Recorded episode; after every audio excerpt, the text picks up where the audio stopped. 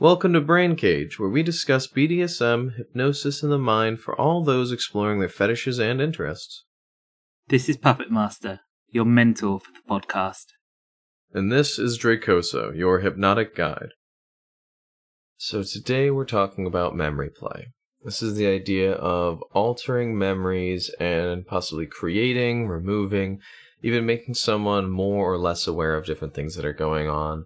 And to start, just for people who may not have worked with or heard of memory play before, this is the idea of creating new memories or having a person become either more aware of something that you may be doing with them, such as creating an increase in how they respond, or removing certain things, such as making someone unaware of a trigger or an effect, I pretty much temporarily, or in some cases, when you know the person well enough and explored for a long time, you may be able to reach what is known as being permanently.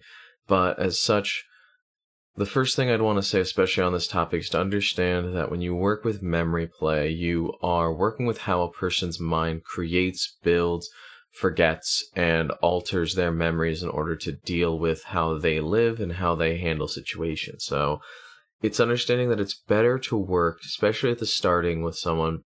It's better to work with things that are temporary, and it's better to work with knowledge, memories, and situations where you two have already interacted. So, for example, it would be better to start by doing memory play with having them forgetting things that you've already built together temporarily, and to have them become less aware during scenes that you are currently having rather than diving into, say, memories that people have had in the past. Especially since a lot of people's pasts may have certain memories that they depend on and certain things that would be better off worked with, say, a therapist if they're more important memories that may have traumatic or intense meaning to the person. So it's important to remember when you do memory play that this is mainly for playing in or out of scene for your relationship and your interactions and that altering the person should only be done really in reference to what you two do, rather than what the person may have gone through in the past, unless you have training and knowledge on how that can impact someone. So, the first place I would start with, and it's one of the more common ones, is removing memories of things you've done. So, for example, if you put in a trigger, such as I knew one that I used to do when I was younger and a bit more of a brat, was I would put in a trigger that would make someone feel an intense amount of pleasure. And I would make it from a common word and make it so that it only work when I would say it. But then I would make them forget before the scene was over that that trigger would bring them pleasure, that word that would bring them pleasure. So while we were talking naturally, I would just be discussing with them and have them begin to feel that pleasure at random moments. And since they didn't know what was causing it, it would cause them to feel like they had less control and become more aroused because of it. And when I'm removing memories, it's important to consider how a person thinks. Ask them about things like the unimportant things that they've done during the day and see how they phrase that. A few things that might come up that are useful are labeling things as unimportant to remember. Not so much deleting a memory because that's not something that the mind can easily do. It's not set up to do that because that's not a useful thing for the mind to be able to do. So being able to label something and frame it such that it is not important to remember. And if it does come up in the mind, you can have it so that it is easily distracted from and discarded as an unimportant thought because we have these all the time and that can make it very easy to remove memories and such.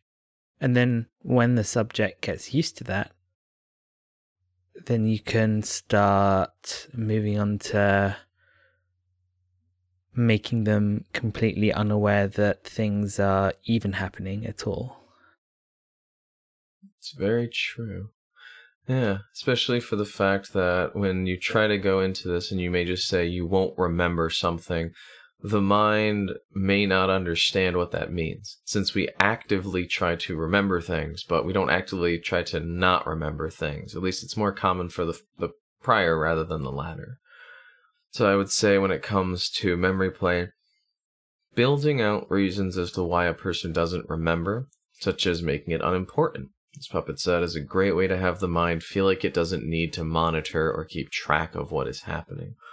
Giving it reasons or describing it as perhaps the memory just slides off, that their mind is not able to fully connect with it simply because of the fact that it's finding that while that memory may exist, it's not something that they consciously try to interact with.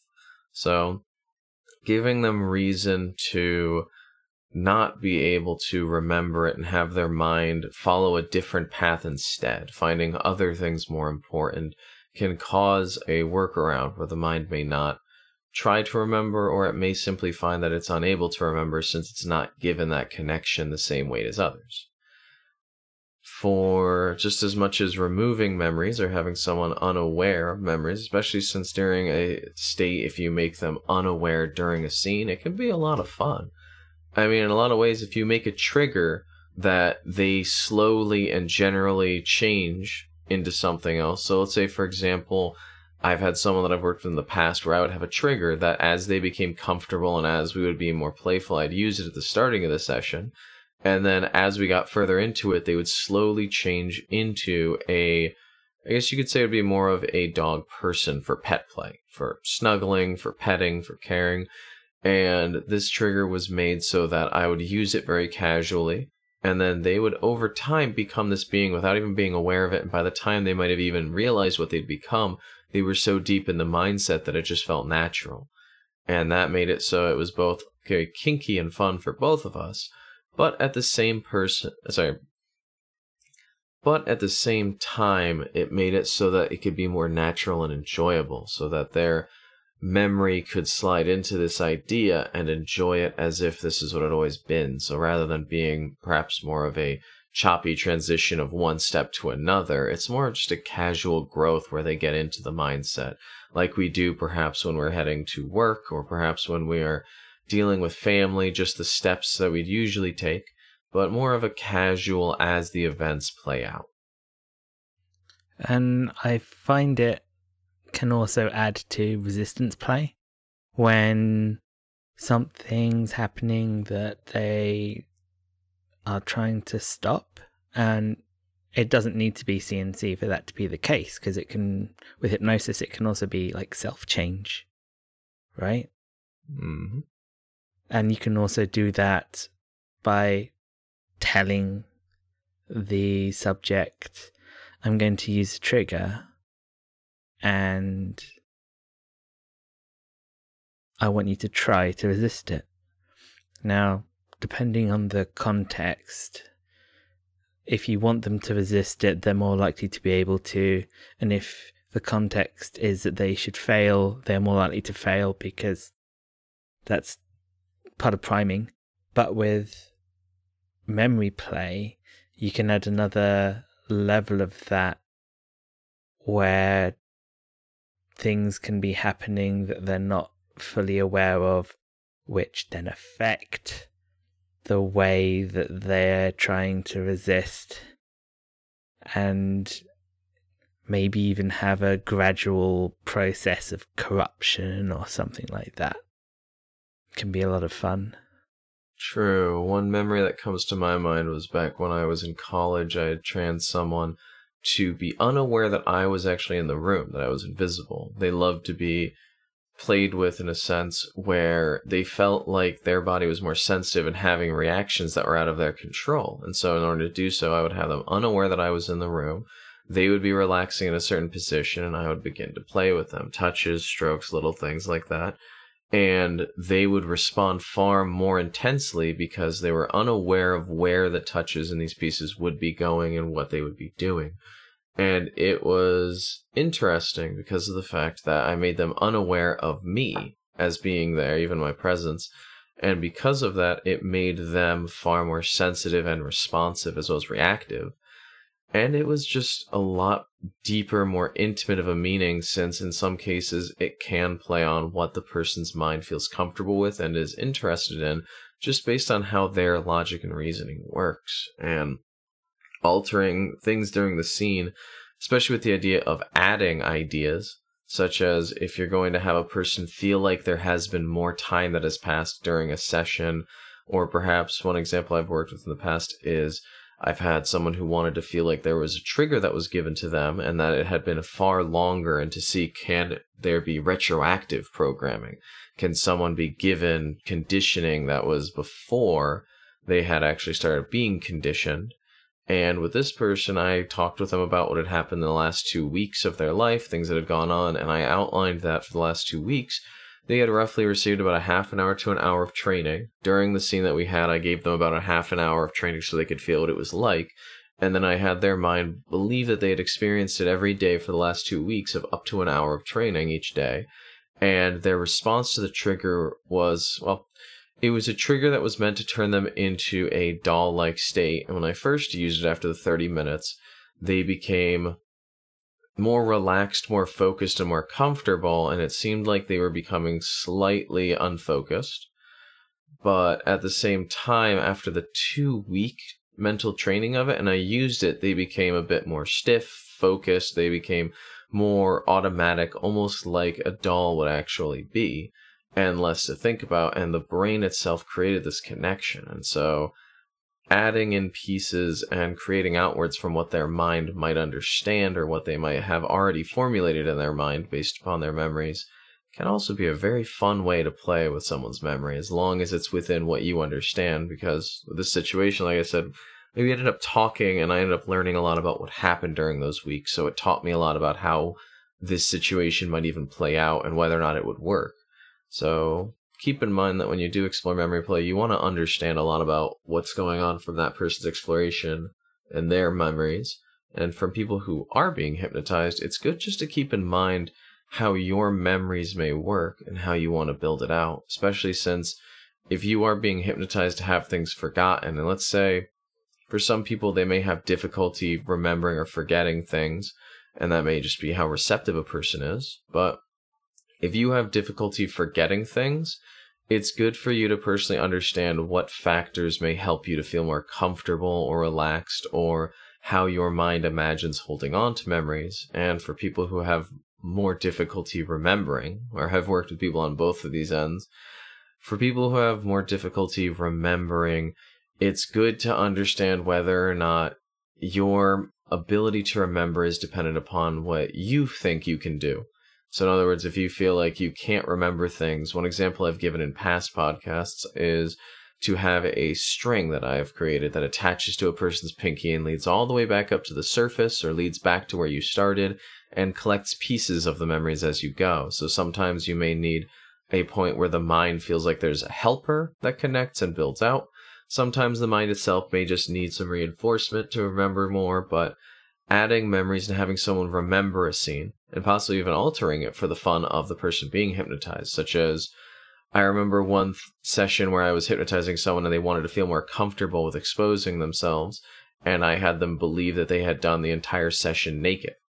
And because of that, at the end of it, they came back with their clothing on, and I made sure that there was a connection at the starting where they took off and they took they put on their clothing but in the end, they had never actually taken their clothes off and made them remember that as well. And I think that's one quick note I want to toss in is it's always good if you're going to make someone forget or remember memories, additional memories, is to have a way to remind them of what is actually true. This can be for if there's a negative response, or simply for if you want to do some back and forth play so that their mind understands why or how they remember extra memories or forget memories, it's always good to have a trigger that you can use, such as I think my classic one is just to say it is time to remember, and it has them forget any type of added memories or be aware that they were not real memories and remember any forgotten memories so that they can come back and understand their own line of reasoning based upon how their mind might have worked out the details. So, one of the things that can be very useful is to make memories that make less actual sense. Now, if there are supernatural things within the memory, and even on tentacles and slimes, depending on the person's kinks, it's much easier for an individual to then rationalize that those memories are not real and can separate themselves from the emotions of the scene. Whereas doing a scene where you've created some very real situations, one needs to be a lot more careful in what they're doing. And there's a greater chance that more aftercare will be needed in such things. That is very true. And making sure that as we build out ideas and add these pieces, to understand how we're connecting them. Really, the fact of if we want to anchor, that may be a term that's new to some people, but the idea of connecting a trigger, connecting an idea to something that's already built in. So you're anchoring that situation You'd want to be able to anchor a person's triggers, responses, and understanding to a past experience. So, when I say past experience, it could be something, say, and I know we've discussed this a bit in priming, where you would talk with them while they were outside of a session to perhaps remember a positive time or a relaxed time so that you can use that during a session to increase how comfortable or relaxed they may be. You can also anger, anchor you can also anchor certain memories and ideas to the triggers that you'd use. So, for example, in case that person has had a very enjoyable or pleasurable experience in the past, you can discuss with them and understand a bit about how that may have worked or been. You can have them feel that or relive that experience of positivity, as long as it's a very good outline, for a trigger that you may have with pleasure. And so you can actually use past memories or past ideas to increase pleasure, to increase receptivity, to increase sensitivity, to pretty much connect it to an idea or a trigger that you may want to use so that you can explore and enjoy bring about things their mind has already built out and to add a greater influence or effect with it.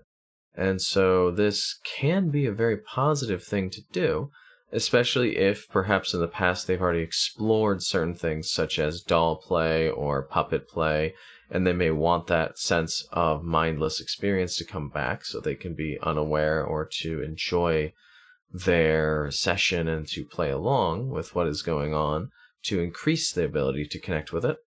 Or you can even use memory play just to bring about a deeper sense of comfort to allow the mind to not need to remember. Having them see perhaps if someone, like one example I used once was someone I explored with had gone to a concert and they had loved the whole experience. They could barely remember the majority of things that happened other than the songs that were being played though. That's usually a concert unless there's a lot of interaction with people you went there with. And so for her, we used the enjoyment of the scene to be so wonderful that the specific things she was told being told to do she would remember, but she would not remember things like changing her clothes. She wouldn't remember doing specific well, specific activities such as dancing or moving around or the specific things that she said, but that she would remember the overall pleasure and enjoyment of the scene. And so, when brought back later, some of the conditioning we did actually kicked back in much stronger than she'd expected because she had subconsciously accepted it without consciously remembering more than just the pleasure that came from it. So, to that mindlessness thing, um, I had an interesting thing occur where I used the wrong trigger. It doesn't happen a lot. And in most cases, it's caught quickly and then just say release and then they're back to normal. What I did is we were watching an episode of an anime and I was meant to put them into like an obedient mindset, mm-hmm. but accidentally, because I was distracted by something, I used the mindlessness trigger instead. And so we watched the episode. And then at the end of it, I realized what I did. And so I brought them out of it. And the next day, we rewatched that episode. And for them, it was interesting because they had definitely seen it all before, but they couldn't remember it. There was this subconscious memory that still existed Mm-hmm. that they had taken in the episode, but consciously they hadn't registered anything that happened at all. And it's the, the conscious part of your mind that is more your self that you consider yourself. And and, and it was really interesting because it because as they were watching it, they were making that connection. So part of them had seen it before, but the other part hadn't. And yeah, it was so so so interesting to talk to them about it afterwards. Um, it was a happy accident. yeah, well, two things it makes me think of. The first one is just sort of for, I guess, just a good mental image of it is to imagine sort of a scanner where you have things come in, and when you're consciously aware, it's like having a guard there watching them come through, and when they come through again, the guard goes, "Oh yeah, I've seen this before," and it connects. Uh, a simple way to sort of look at it as when you're unaware, like we're talking about, where it's the subconscious and the conscious, is imagining if the guard is not there, but the scanner is still running. So if, say, the guard's not there, someone comes through, an experience comes through, the scanner gets it, it goes through. And then later on, when they're awake and they're experiencing it again, the system still says, oh, this has happened, but the guard is sitting there going, I don't remember this happening, but I guess it happened? And so the it's like the first experience for the mind, which would be the guard, and it's pretty much a recurring event for the subconscious. So even though they may have experienced it in one form, and their body is saying, "Oh, you know, we, this is it's like it's been there, but I don't remember it." It's sort of that piece of the missing presence. And the second thing it makes me think of is I actually have a fun thing because the sub that I explore with right now, she and I do a lot of memory play because she doesn't remember much during sessions. When we play and explore, we build out triggers, we build out ideas, and because I like to explore and do so many different ideas and triggers with her over time, we've actually had points where I will pretend to use a trigger, just a general word or an idea, and use it on her and snap my fingers, and she'll respond to it but it wouldn't be something that I've programmed in. So her mind has now become flexible enough for me where I can create safely a trigger that I can use with her that didn't exist the moment before because her mind picks up on enough meaning and reason from what we have built in the past that I can use triggers out of the ordinary. And she's even admitted multiple times, I don't remember that trigger being there. I'll just go, there wasn't a trigger there, but there is now. And so. yeah, and that's not hypnosis that's conditioning. Mm-hmm. And you can do that with training and stuff like clicker training and all of that. It can be very interesting when you have developed that relationship as a hypnotist of power and controlling them on that level that you can have that without needing to use hypnosis at all. To the extent that when I was making the files that I was the the first files for uh, transformation. Um, these are the first ones I've uploaded for the podcast, done by myself. I wasn't completely confident in my own abilities to trance anymore because Aww. I it was fine. I had some people test it out and it was fine. But because I I tend to work a lot lot more with people I've been working with for a long time, I can just tell them to drop and they will. And they'll go into trance and stuff. So uh, yeah, I mean, it's sexier to do an induction a lot of the time because it's part of the kink. I think if anyone's listened to them, they they'll find that they're they're fine. yeah. I mean, hey, time will pass. It affects our memories and our ability to connect with them, and sometimes that can affect our confidence as well. And so, especially when it comes to memory play, and I think you made a great point, Puppet, is that memory play, while we talk very heavily about it in the sense of hypnosis, it can also be done outside of hypnosis. And to make a very clear understanding as well, memory play is not the same thing as gaslighting because I've known a lot of people who deal with that issue and gaslighting more focuses on the idea of trying to make an argument and make someone else doubt their own memories or their own ideas or what has happened while trying to get a point of control over that person with them without them consenting. Memory play is more of a well, you're exploring with the person, you're trying to alter memories and create effects that that person has both consented to and has hopefully shown interest and desire towards, so that you can add more effects in a way that they would enjoy.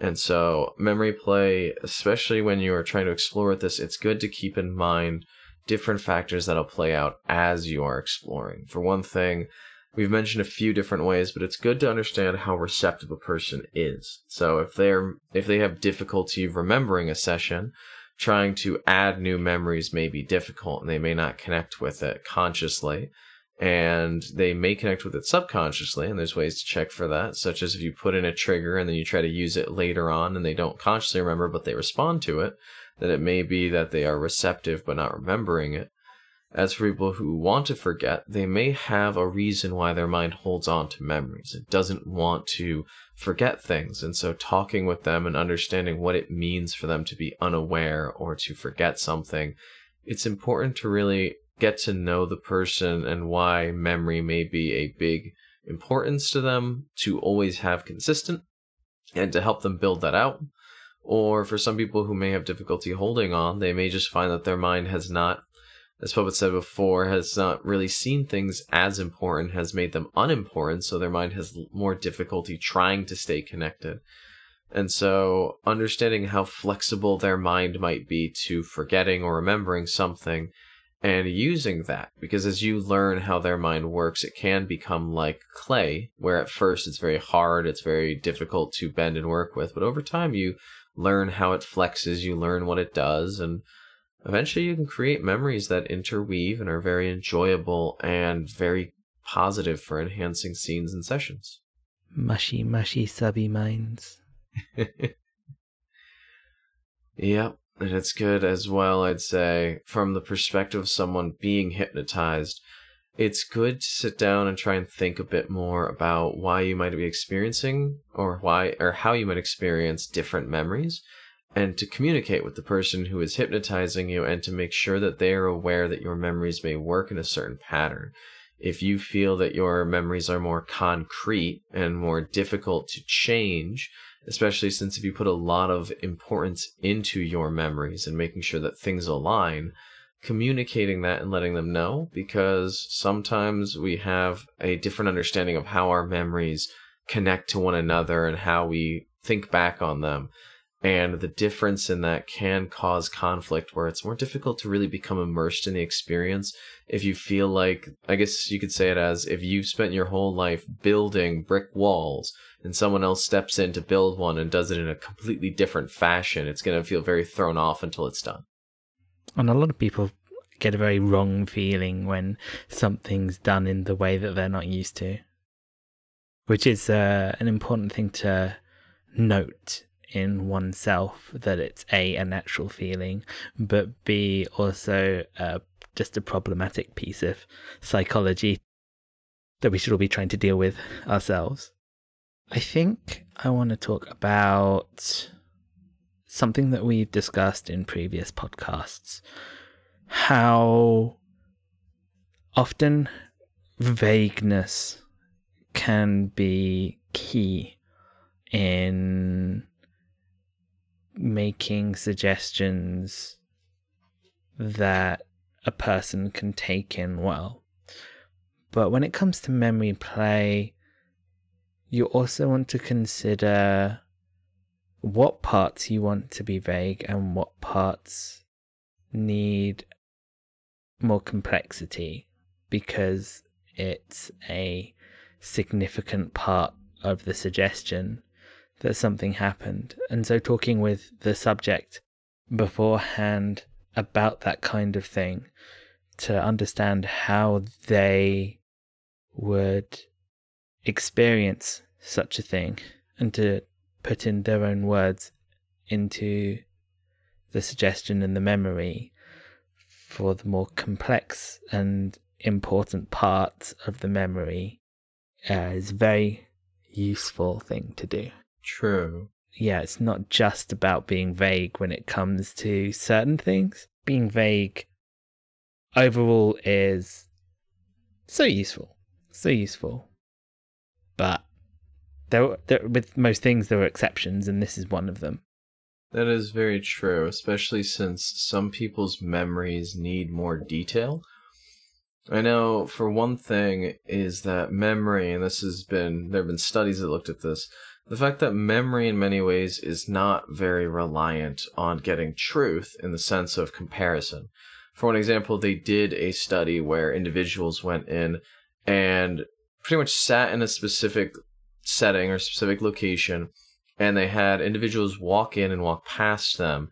And when they were asked later on what was the color of the person's hat when they walked by, people would give all different colors, all different answers, and in some situations, and actually in some that were very specific, the person didn't wear a hat at all and the individual still reported specific colors and it shows that i think it was maybe 10 to 15% of the time people identified there was no hat whereas the remainder of the time people would try to give colors they try to add details.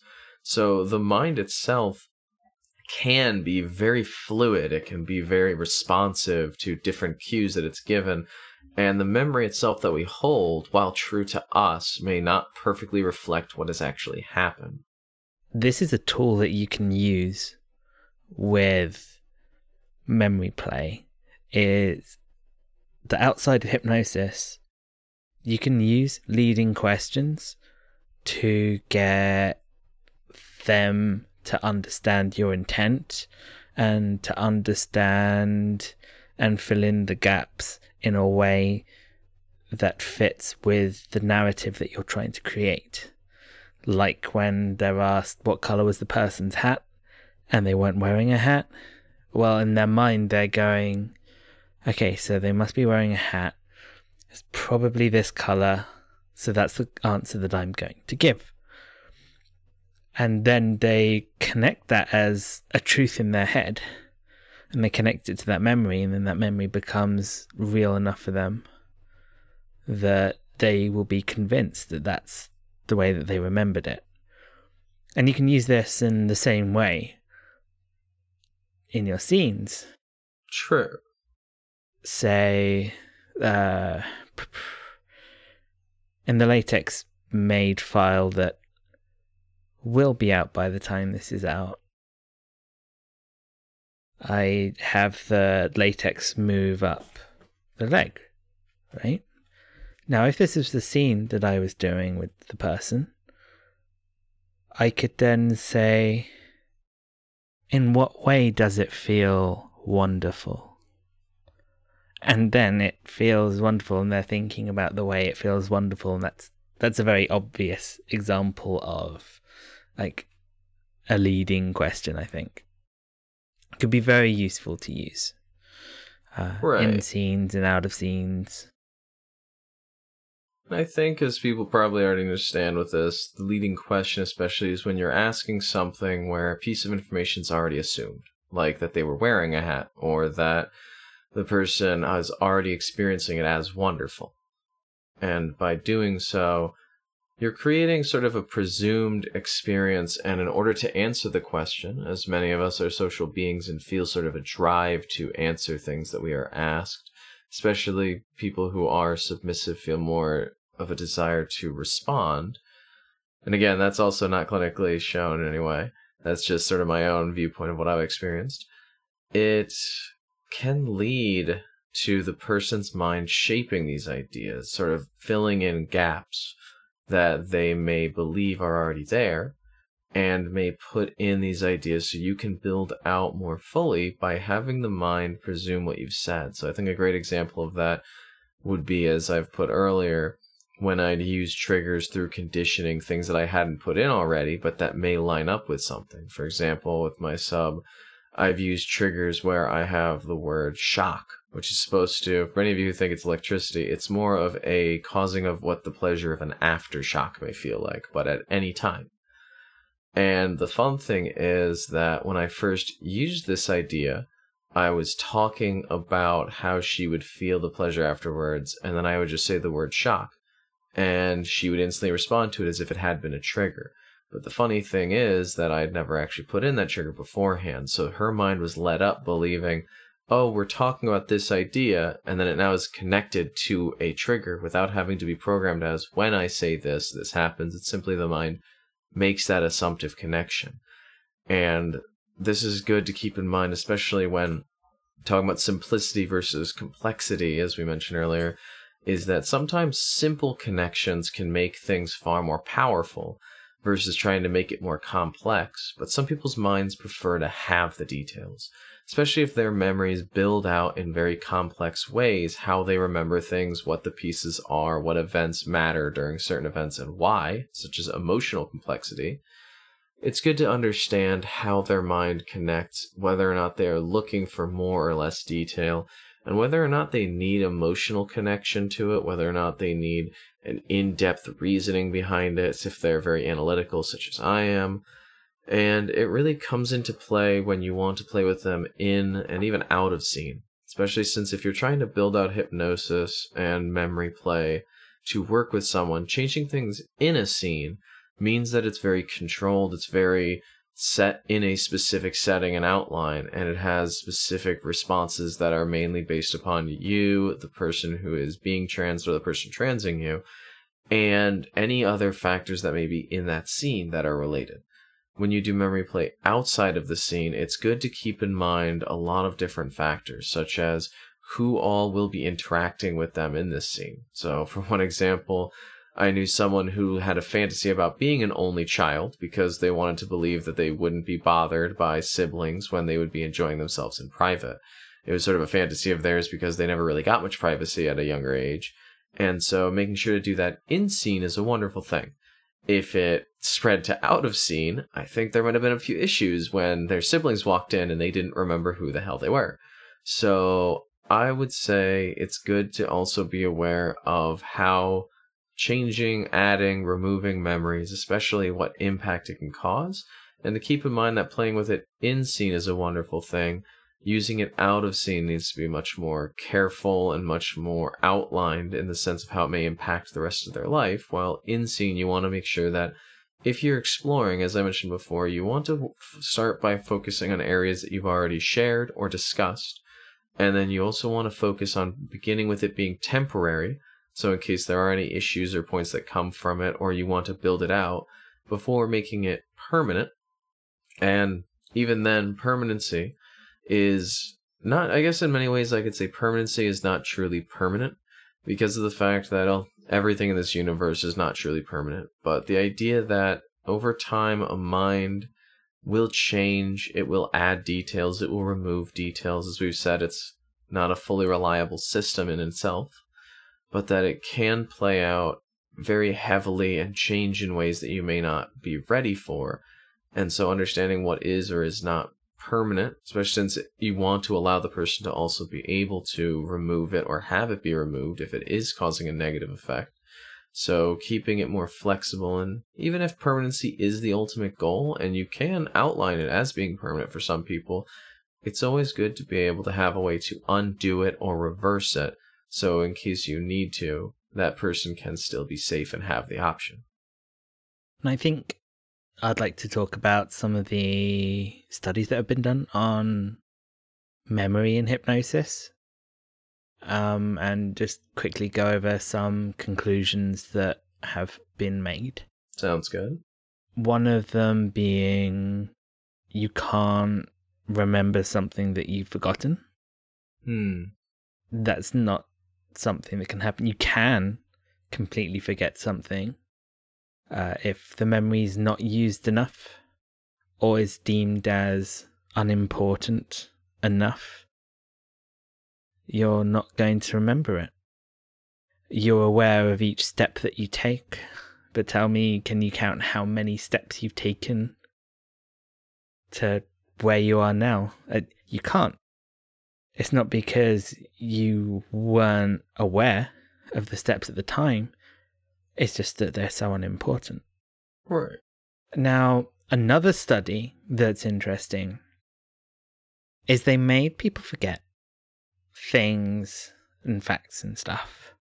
And they found that, that the conclusion the conclusion that they came to with it was that particularly with recent suggestions to forget the person when told to remember would always be able to remember it's just a disconnect from the conscious and subconscious that gets connected when it's told to.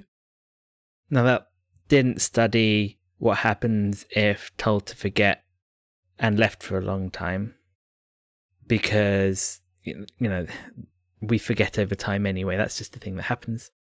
Right.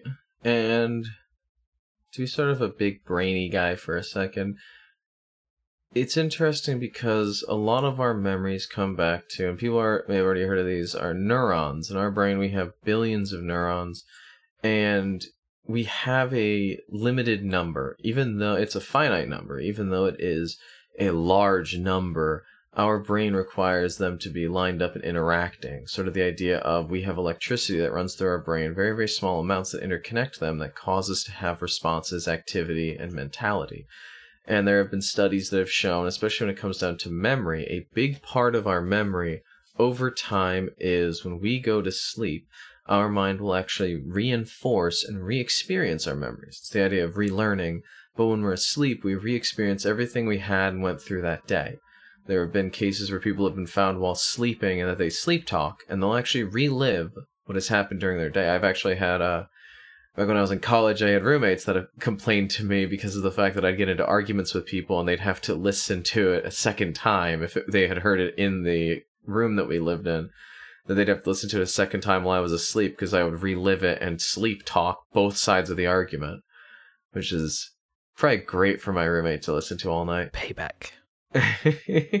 no, I'd be having arguments with other friends, not with my roommate. They would they would hear me having the same argument with someone else twice and they'd hate it. But it shows that when we go through sleep, we actually reinforce our memories repeatedly. And like Puppet was mentioning, if you make someone forget, the brain creates connections. You can sort of imagine this as sort of a web that this electricity in your brain travels down and activates different points, known as the activation web.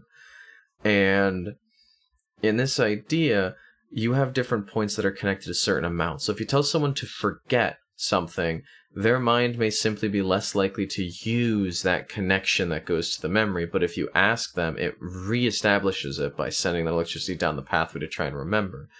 They have a similar idea, which is known as sort of the tip of the tongue effect, which is when the connections are just weak enough, but there's nothing that goes directly to it that your brain is trying to think of in. Probably a lot of people have had this tip of the tongue theory, which I believe is cross cultural, where you're trying to remember something and you just can't seem to get it, but you're one step away, and it's because the connections around it may not be directly to anything you're thinking about at the moment. A good way to experience this is if you have a lot of caffeine. Uh, it's been shown to very much increase that tip of the tongue syndrome. Right. And um, another quick point I want to say is different cultures have different ways of compensating for it. Mm-hmm. Like in Italy, for example, they'll fill in the gap with ah. Uh, one that's happened in England, I think it crossed over from America, is saying like, like, like to fill in the gap. Um, it's interesting because it's it's almost like people are culturally trying to hide it. Like it's a weakness. Right. And, we'll do it. Yeah. And part of that also comes back to, and I've learned this since there's a couple of lovely groups out there that help with uh, giving speech and feedback, is people try to fill gaps in in their conversation. If there is supposed to be a pause or they're trying to remember something and their mind doesn't fully connect with an idea. Like Puppet says, they'll use uh, um, like, hmm, you know, and and they put in these little gaps to try and fill in the spaces. And I actually have had to be taught to, in a way, counteract that by realizing it's fine to have gaps. I mean, throughout our conversation today, we've had multiple gaps and it lets the person think, lets them process the information. But that's on speech. I think taking it a step back for memory as well, that while you explore with memory play and you're trying to give ideas or change ideas, it's good to understand that the mind itself has these weaknesses, flaws, gaps, pieces that may alter and change, and that the mind is active. When the person is not asleep, the mind is trying to pull in more details, it's trying to create things. So even while in as the hypnotist in your mind, even while you're trying to shape an idea, such as if you were trying to create a trigger where when you say a word, the person will feel a wave of warmth and pleasure that flows through the body. And you describe this, and in your mind, you're imagining this wave flowing down the body and possibly going across their body. The person who is being hypnotized may be experiencing this as a wave that is a physical wave on top of the skin that's flowing down and it's leaving behind a trail that may make them continue to feel warm later on.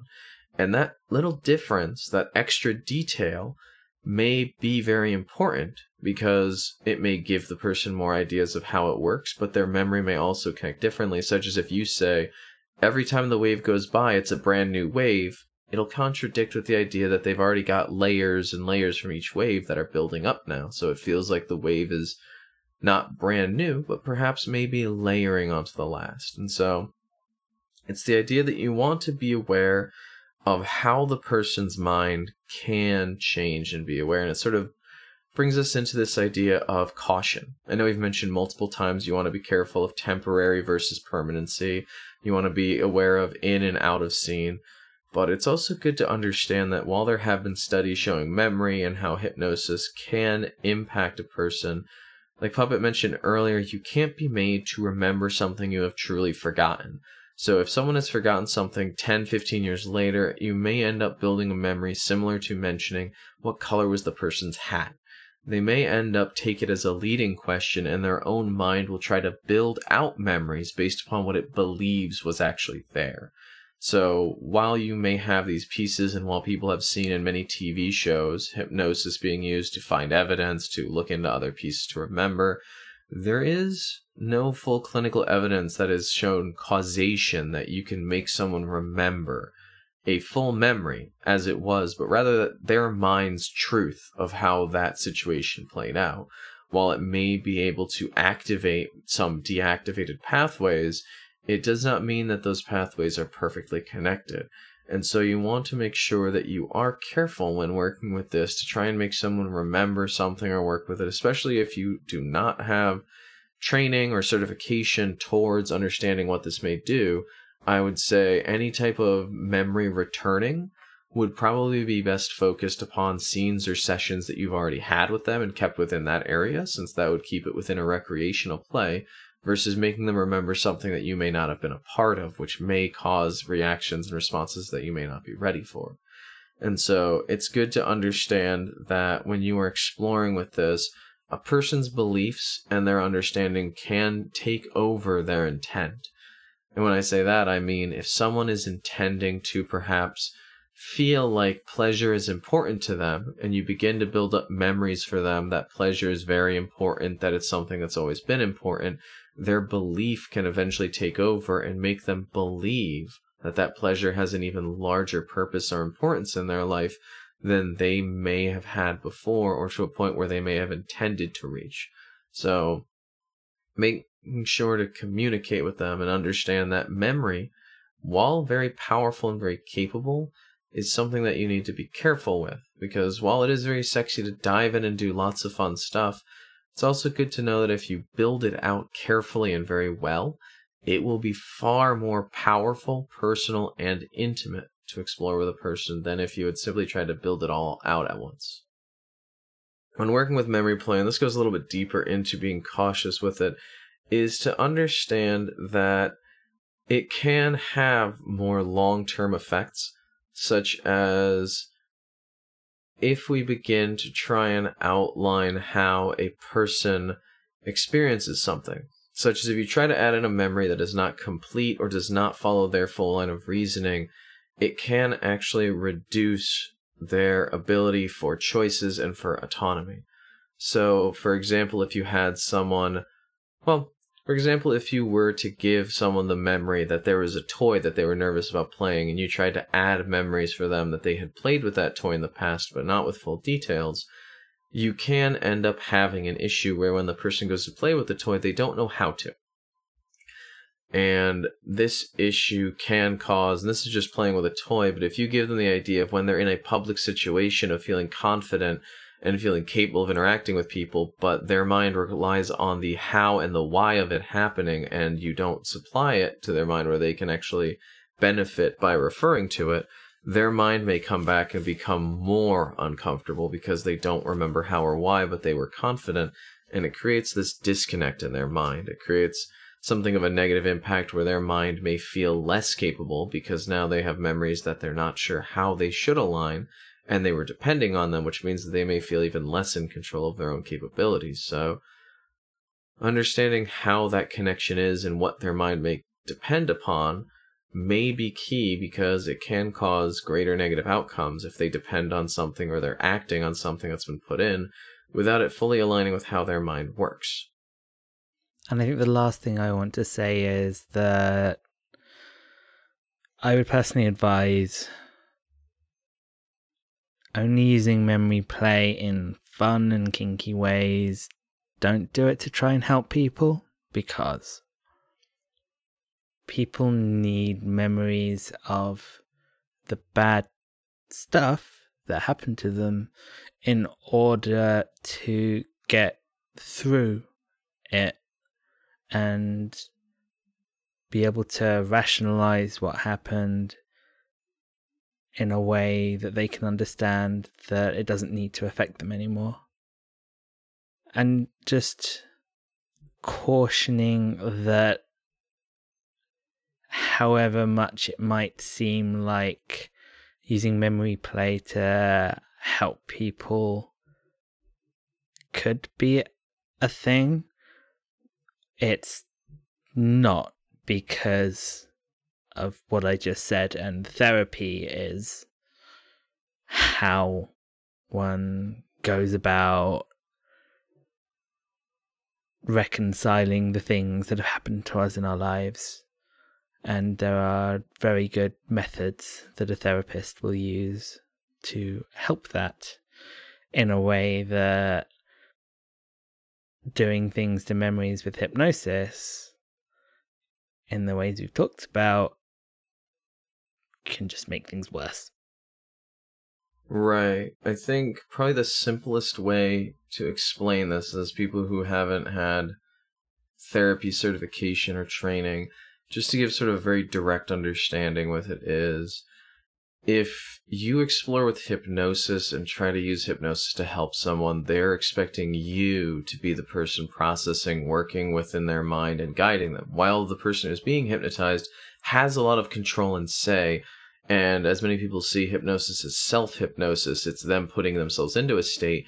The hypnotist acts as a guide, as a director, as a puppeteer, depending on how they see it. But in most situations, a hypnotist, when you are doing hypnosis, is in some way taking a handle over the direction it goes and how it works. Therapy has the person process their own emotions, connect with it, and it is a form of guidance.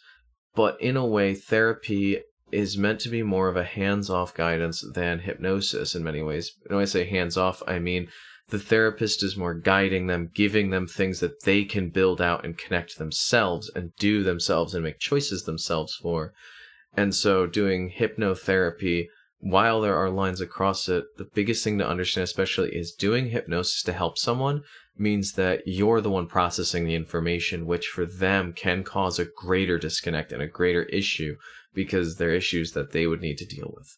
In therapy, the person processes and handles a lot of the information with help and guidance, but not, well, there's a sense of control.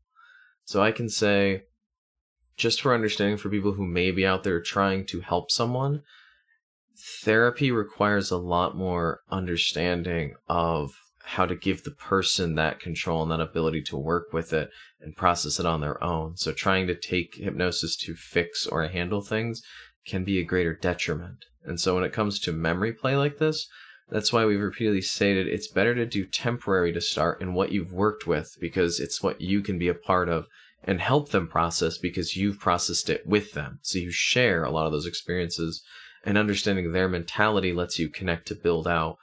But it doesn't mean that you should step into areas that are solely theirs, but rather areas that they may be comfortable exploring with that are more recent, that may connect, such as building out recent memories for conditioning, or exploring and making things that are altered within scenes or out of scenes when you are involved. I think one big thing that I've put in for people when I explore that I may alter memories is I make it so any altered effects or awareness or activity only occurs when I'm present. That way, in case there is any issue with it, I'm there to help deal with it so that if they have a trigger that doesn't make sense, I can just remove it. So it's always good to know hypnosis is wonderful to explore. It's very sexy, it's very fun.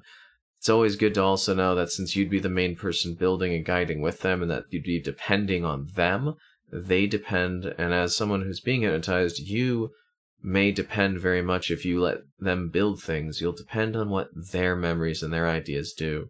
So the more connection and understanding there is that builds out for both of you, the more effective it'll be, the more fun it'll be, and the more unexpected surprises of joy and pleasure that may come. Thank you so much for joining us for today's topic. If you've enjoyed this, you can support us at patreon.com slash braincage. You can also join us over on Discord at Fetlandia and talk with us directly. Links for both are listed in the description. Thanks again for listening and take care.